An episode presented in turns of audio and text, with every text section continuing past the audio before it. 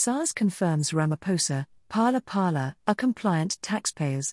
The South African Revenue Services, SARS, on Tuesday said President Cyril Ramaphosa and his companies, Ntaba Nyoni Estate and Ntaba Nyoni Feedlot, are compliant with their tax obligations to date.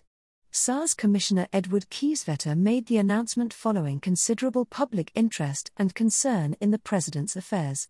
This followed the Revenue Service's announcement that Hazim Mustafa, the Sudanese businessman who paid $580,000 in cash to Ramaphosa's Phala Phala farm, did not declare the money he brought into the country in December 2019.